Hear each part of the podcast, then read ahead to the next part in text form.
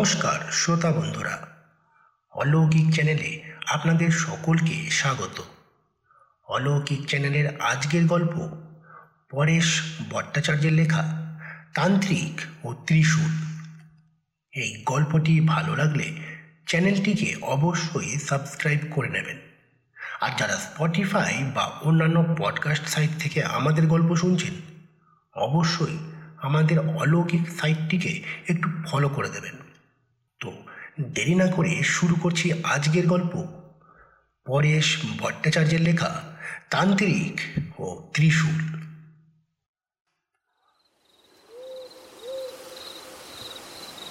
Rail line বরাবর ডিমরা থেকে ফিরছিল ওরাও যুবক বুধাই।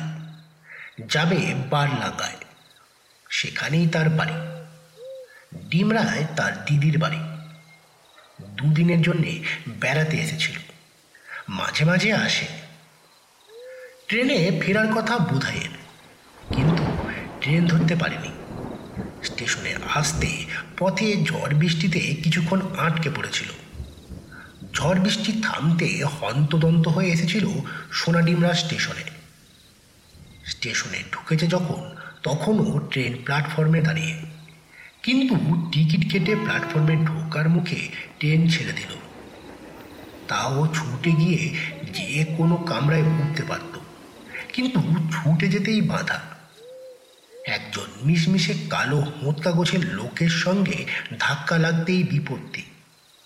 তবুও রক্ষে মিঠাইয়ের হাঁড়িটা ভেঙে চুরে যায়নি।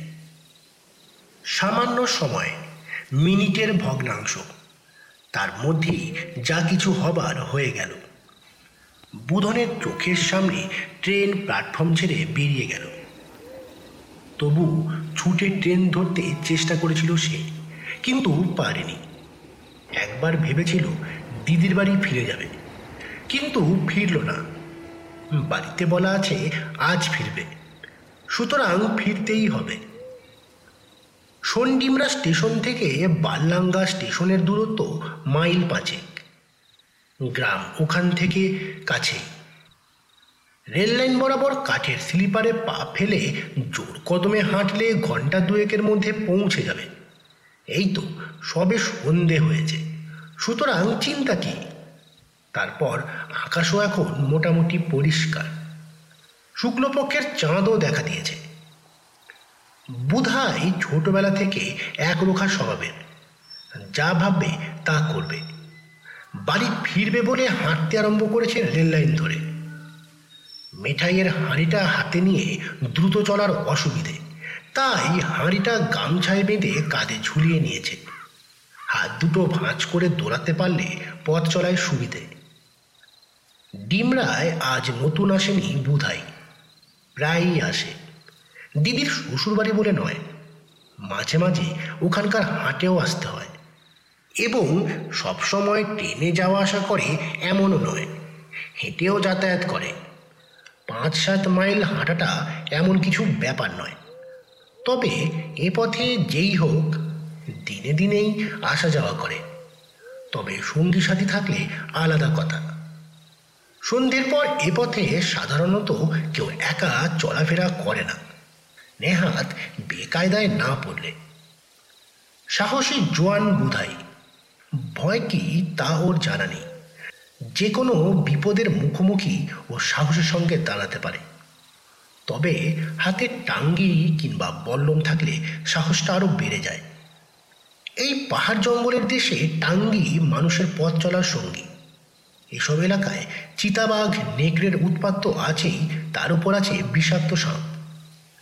মাঝে মাঝে হাজারিবাগ কিংবা পালাময়ের জঙ্গল থেকে ডোরাকাটারাও দল ছুটে এসে বেরিয়ে পড়ে। জঙ্গলমহলে কিছু কিছু মানুষও আছে যারা জন্তু জানোয়ারের চেয়েও হিংস্র। সাহসে বুক বেঁধে রেল লাইন ধরে এগিয়ে চলেছে বোধায় রেল লাইনের একদিকে জঙ্গলাকীর্ণ পাহাড়, অন্যদিকে কোথাও ফসলের ক্ষেত, কোথাও টিলা পাহাড়, কোথাও আবার জলাভূমি। ডিমরার পর গ্রাম বলতে সেই বাল্লাঙ্গা মাঝে কোথাও কোনো জনবসতি নেই। মনের আনন্দে গানের সুর ভাঁজতে ভাঁজতে চলেছে বোধাই। বেশ লাগছে তার। ফালি চাঁদ আকাশের কোণে, ফিঁকে জ্যোৎস্না চারিদিকের পরিবেশে। কিছুক্ষণ আগে বৃষ্টি হয়ে গেছে এক পশলা। গাছের পাতা এখনও ভিজে। ভিজে পাতার উপর চাঁদের আলো। ঝিকমিক করছে বন। কিছু পথ এগিয়ে এসে বুধাই একবার পেছন ফিরে তাকালো। সন্ডিমরা স্টেশনের সিগন্যালের লাল আলোর বিন্দুটা ছাড়া আর কিছু চোখে পড়ছে না। ডিমরা গ্রাম এখন টিলা পাহাড়ের আড়ালে। বুধাই একটু দাঁড়িয়ে আবার চলতে আরম্ভ করে। সামনে রেল লাইন বাঁক নিয়েছে। সেখানে ছোট একটা পুল। পুলের নিচে সংকীর্ণ এক জলাধারা। পুল পেরিয়ে আরও একবার পিছন দিকে তাকালো বুধাই সিগন্যালের লাল আলোকবিন্দুটি আর চোখে পড়ছে না। চোখ পড়ল ডান দিকের পাহাড় চূড়ায়। সেখানে মেঘের ভাব ভালো নয়। এখনই হয়তো সারা আকাশে ছড়িয়ে পড়বে। এখন বৃষ্টি নামলেই মুশকিল। কাছাকাছি মাথা বাঁচাবার মতো আশ্রয় নেই। হঠাৎ বুধায়ের মনে হলো হুঁতকা চেহারার লোকটার কথা। তার জন্যেই এই ঝটকি ঝামেলা। নয়তো এতক্ষণ সে বাল্লাঙ্গায় নিজের বাড়ি গিয়ে পৌঁছতে পারত। লোকটা আর মুখোমুখি ধাক্কা খাওয়ার সময় পেল না। প্রায় ছুটে চলার ভঙ্গিতে চলতে লাগল বোধহয়। আর মাঝে মাঝে থমকে দাঁড়িয়ে দেখে নিচ্ছি মেঘের হালচাল। কালো মেঘ এখন অর্ধেক আকাশ ঢেকে দিয়েছে। আর একটু এগিয়ে এলেই চাঁদ মেঘের আড়ালে হারিয়ে যাবে। চাঁদের আলো থাকতে থাকতে যতখানি এগিয়ে যাওয়া যায় ভেবে রেল লাইনের উপর থেকে নেমে পাশের পায়ে চলা পথরেখা ধরে দ্রুত গতিতে ছুটতে আরম্ভ করল বুধাই। ছুটছে বুধাই। হঠাৎ তার চোখ পড়ল, সামনে বেশ খানিকটা ব্যবধানে আর একজন ছুটছে। বুধাই ভাবল, এত সময় তো দেখিনি। হঠাৎ লোকটা থেকে এলো? মনে মনে স্বস্তি পেল সে। এখন এই নির্জন পথে সে একা নয়। একজন সঙ্গী অন্তত পাওয়া গেছে। সামনের লোকটিকে ধরবার জন্যে বুধাই ছোটার গতি আরও বাড়িয়ে দেয়। আশ্চর্য! সে যত ছুটছে, লোকটিও তত ছুটছে। কিছুতেই ব্যবধান কমাতে পারছে না। যে কোনোভাবে লোকটিকে ধরতে হবে মনে করে ঊর্ধ্বশ্বাসে ছুটতে আরম্ভ করল বোধাই দেখল লোকটিও সমান তালে ছুটছে। কিছুতেই দুজনের মধ্যাকার ব্যবধান কমাতে পারছে না। চাঁদের আলো নিভে গেল। ফুটফুটে চাঁদ এখন মেঘের আড়ালে। সামনের লোকটি এখন অস্পষ্ট ছায়ার মতো। একটানা ছুটে হাঁপিয়ে পড়েছে বোধাই দাঁড়াল বুকটাকে হালকা করার জন্যে। অবাক হলো সামনের চোখ পড়তে। অস্পষ্ট ছায়ার মতো লোকটাও দাঁড়িয়ে পড়েছে। বুধাই ভাবল লোকটি নিশ্চয়ই তার মতো কেউ। ট্রেন ধরতে না পেরে পায়ে হেঁটেই চলেছে। লোকটিকে ডাকলে কেমন হয়? বুধাই ভাবল। বালডাঙ্গা কিংবা আশেপাশে গায়ের লোক হলে নিশ্চয়ই তাকে চিনবে। দুরন্ত সাহসী বুধাইকে চেনে না, এর তল্লাটে এমন লোক নেই। শুধু চেনা নয়, তাকে সবাই ভালোবাসে। বুধাই মানুষের দুঃসময়ের বন্ধু। বুধাই চিৎকার করে ডাকল। ও ভাই, শুনছ? কোনো সাড়া এলো না বারবার ডাকা সত্ত্বেও। বুধাই ভাবলো হয়তো লোকটা তাকে দুশ্মন কিংবা ভূত টুত ভেবেছে। হয়তো সেজন্যই ভয় পেয়ে ছুটছে। বুধাই এবার চিৎকার করে জানিয়ে দিল, ভয় নেই, আমি বাল্লাঙ্গার বুধাই তুমি দাঁড়াও ভাই, আমরা একসঙ্গে যাব। এবারেও ওদিক থেকে কোনো সাড়া এলো না। বুধাই এরপর আর ডাকাডাকি করতে চাইল না। মনে মনে কিছুটা বিরক্ত হলো সে। যেই হোক ভদ্রতার খাতিরে একটা কথাও তো বলতে পারত। এই মুহূর্তে পেছন থেকে শো শো শব্দ আসছে মনে হলো। ঝড় উঠবে নিশ্চয় বুধাই আবার পরিকি মরি ঊর্ধ্বশ্বাসে ছুটতে আরম্ভ মেঘ ডাকলো প্রচণ্ড শব্দে। বিদ্যুতের ঝলকানিতে ঝলসে উঠল চারিদিক। সে আলোয় বুধায় পলকের জন্য দেখল, আগে ভাগে সেই মানুষটি ছুটছে। ঝড় এলো, ঝড়ের সঙ্গে নামলো বৃষ্টি মুসল ধারায়। সেই ঝড় বৃষ্টি মাথায় নিয়ে বুধায় ছুটে যেত ছুটেছে। আবার ভয়ঙ্কর শব্দে মেঘ ডাকল। বিদ্যুতের আলোয় ঝলসে উঠল চারিদিক। সেই আলোয় বুধাই এবারে সামনের লোকটিকে স্পষ্ট দেখতে পেল। মিসকালো চেহারার একটা হোঁতকা লোক। সঙ্গে সঙ্গে স্টেশনের সেই লোকটির কথা মনে হলো, যার সঙ্গে ধাক্কা খেয়েছিল।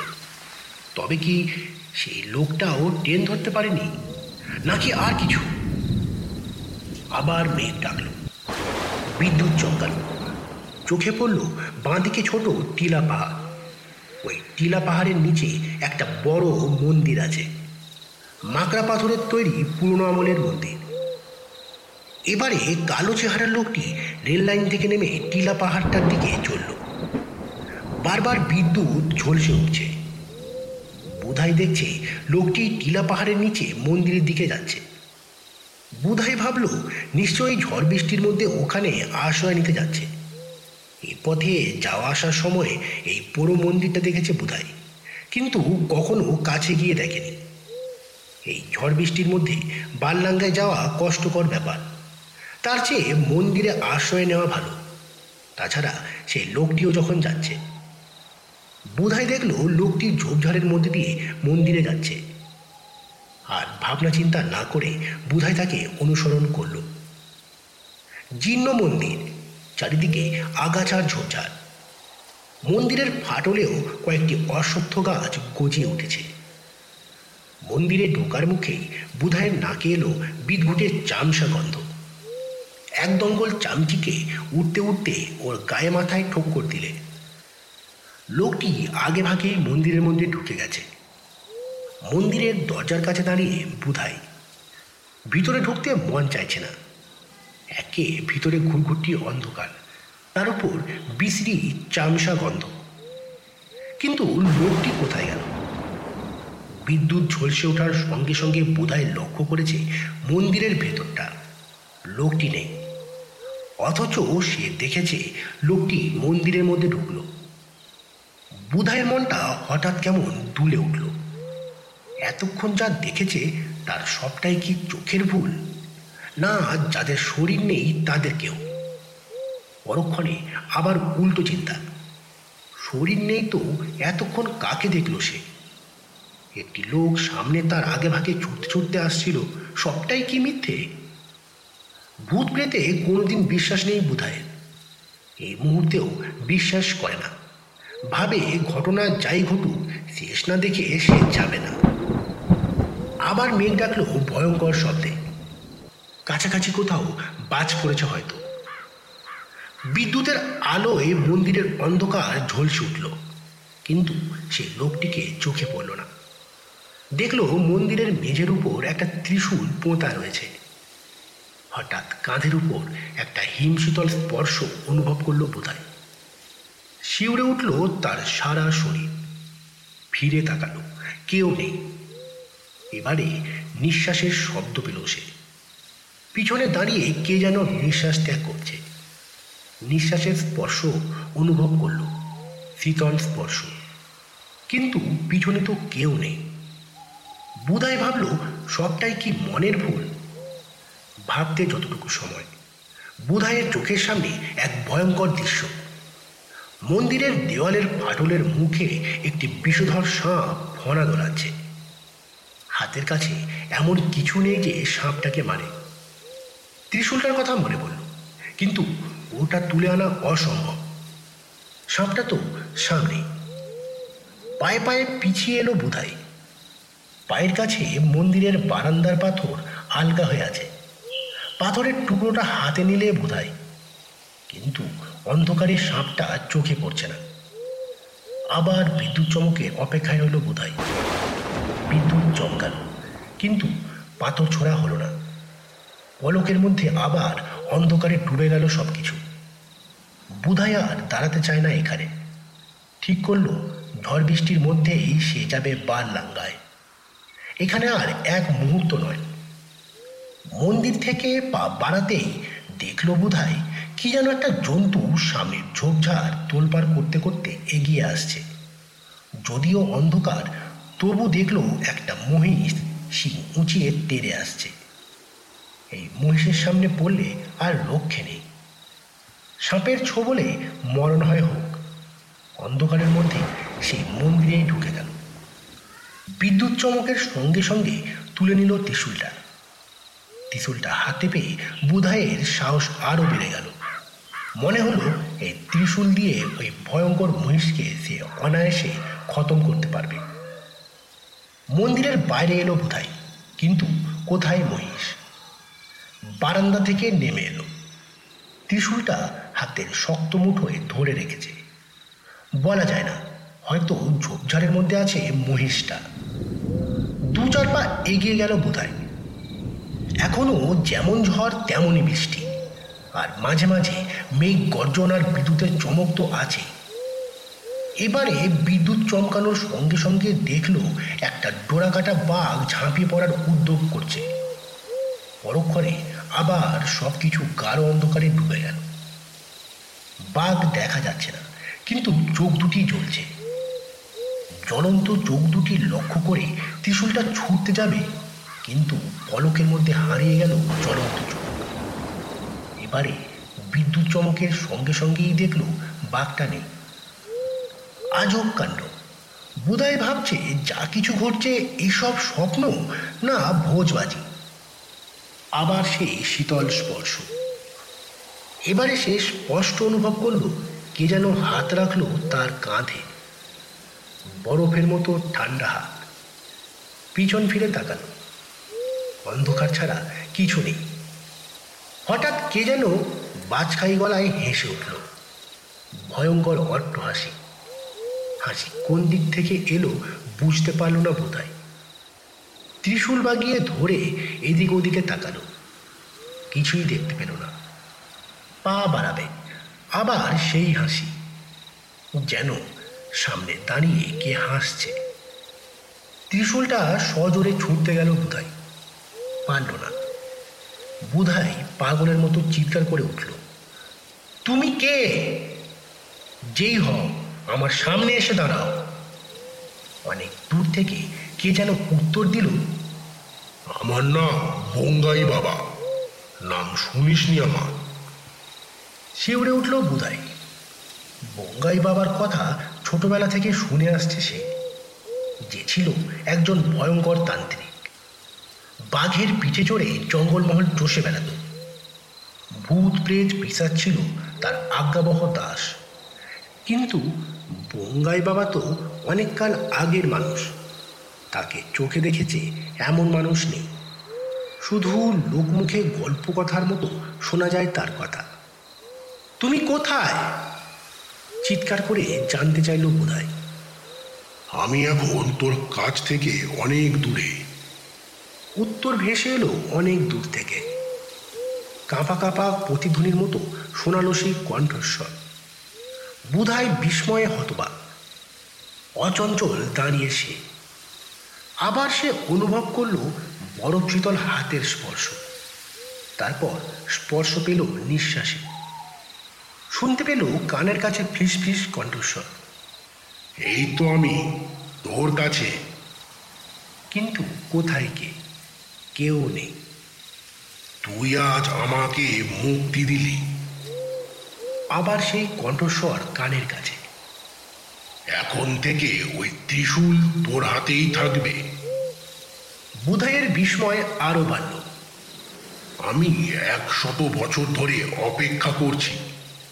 একশত বছর? হ্যাঁ। কিন্তু কেন? একজন সৎ আর সাহসী মানুষের অপেক্ষায়।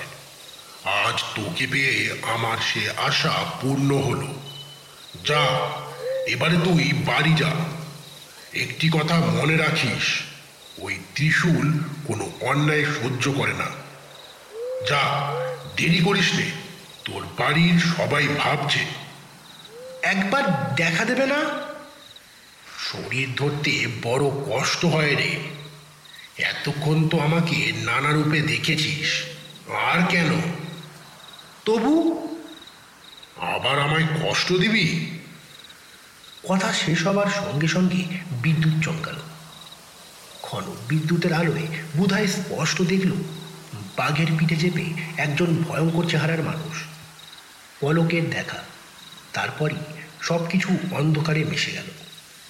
আবার অনেক দূর থেকে ভেসে এলো সেই কণ্ঠস্বর। আমাকে আর ডাকিস নে। তোর হাতের ওই ত্রিশূলের মধ্যে আমি আছি এবং থাকব। এখন তুই ফিরে যা। বুধায় বাড়ি ফিরছে ঝড় বৃষ্টি মাথায় নিয়ে।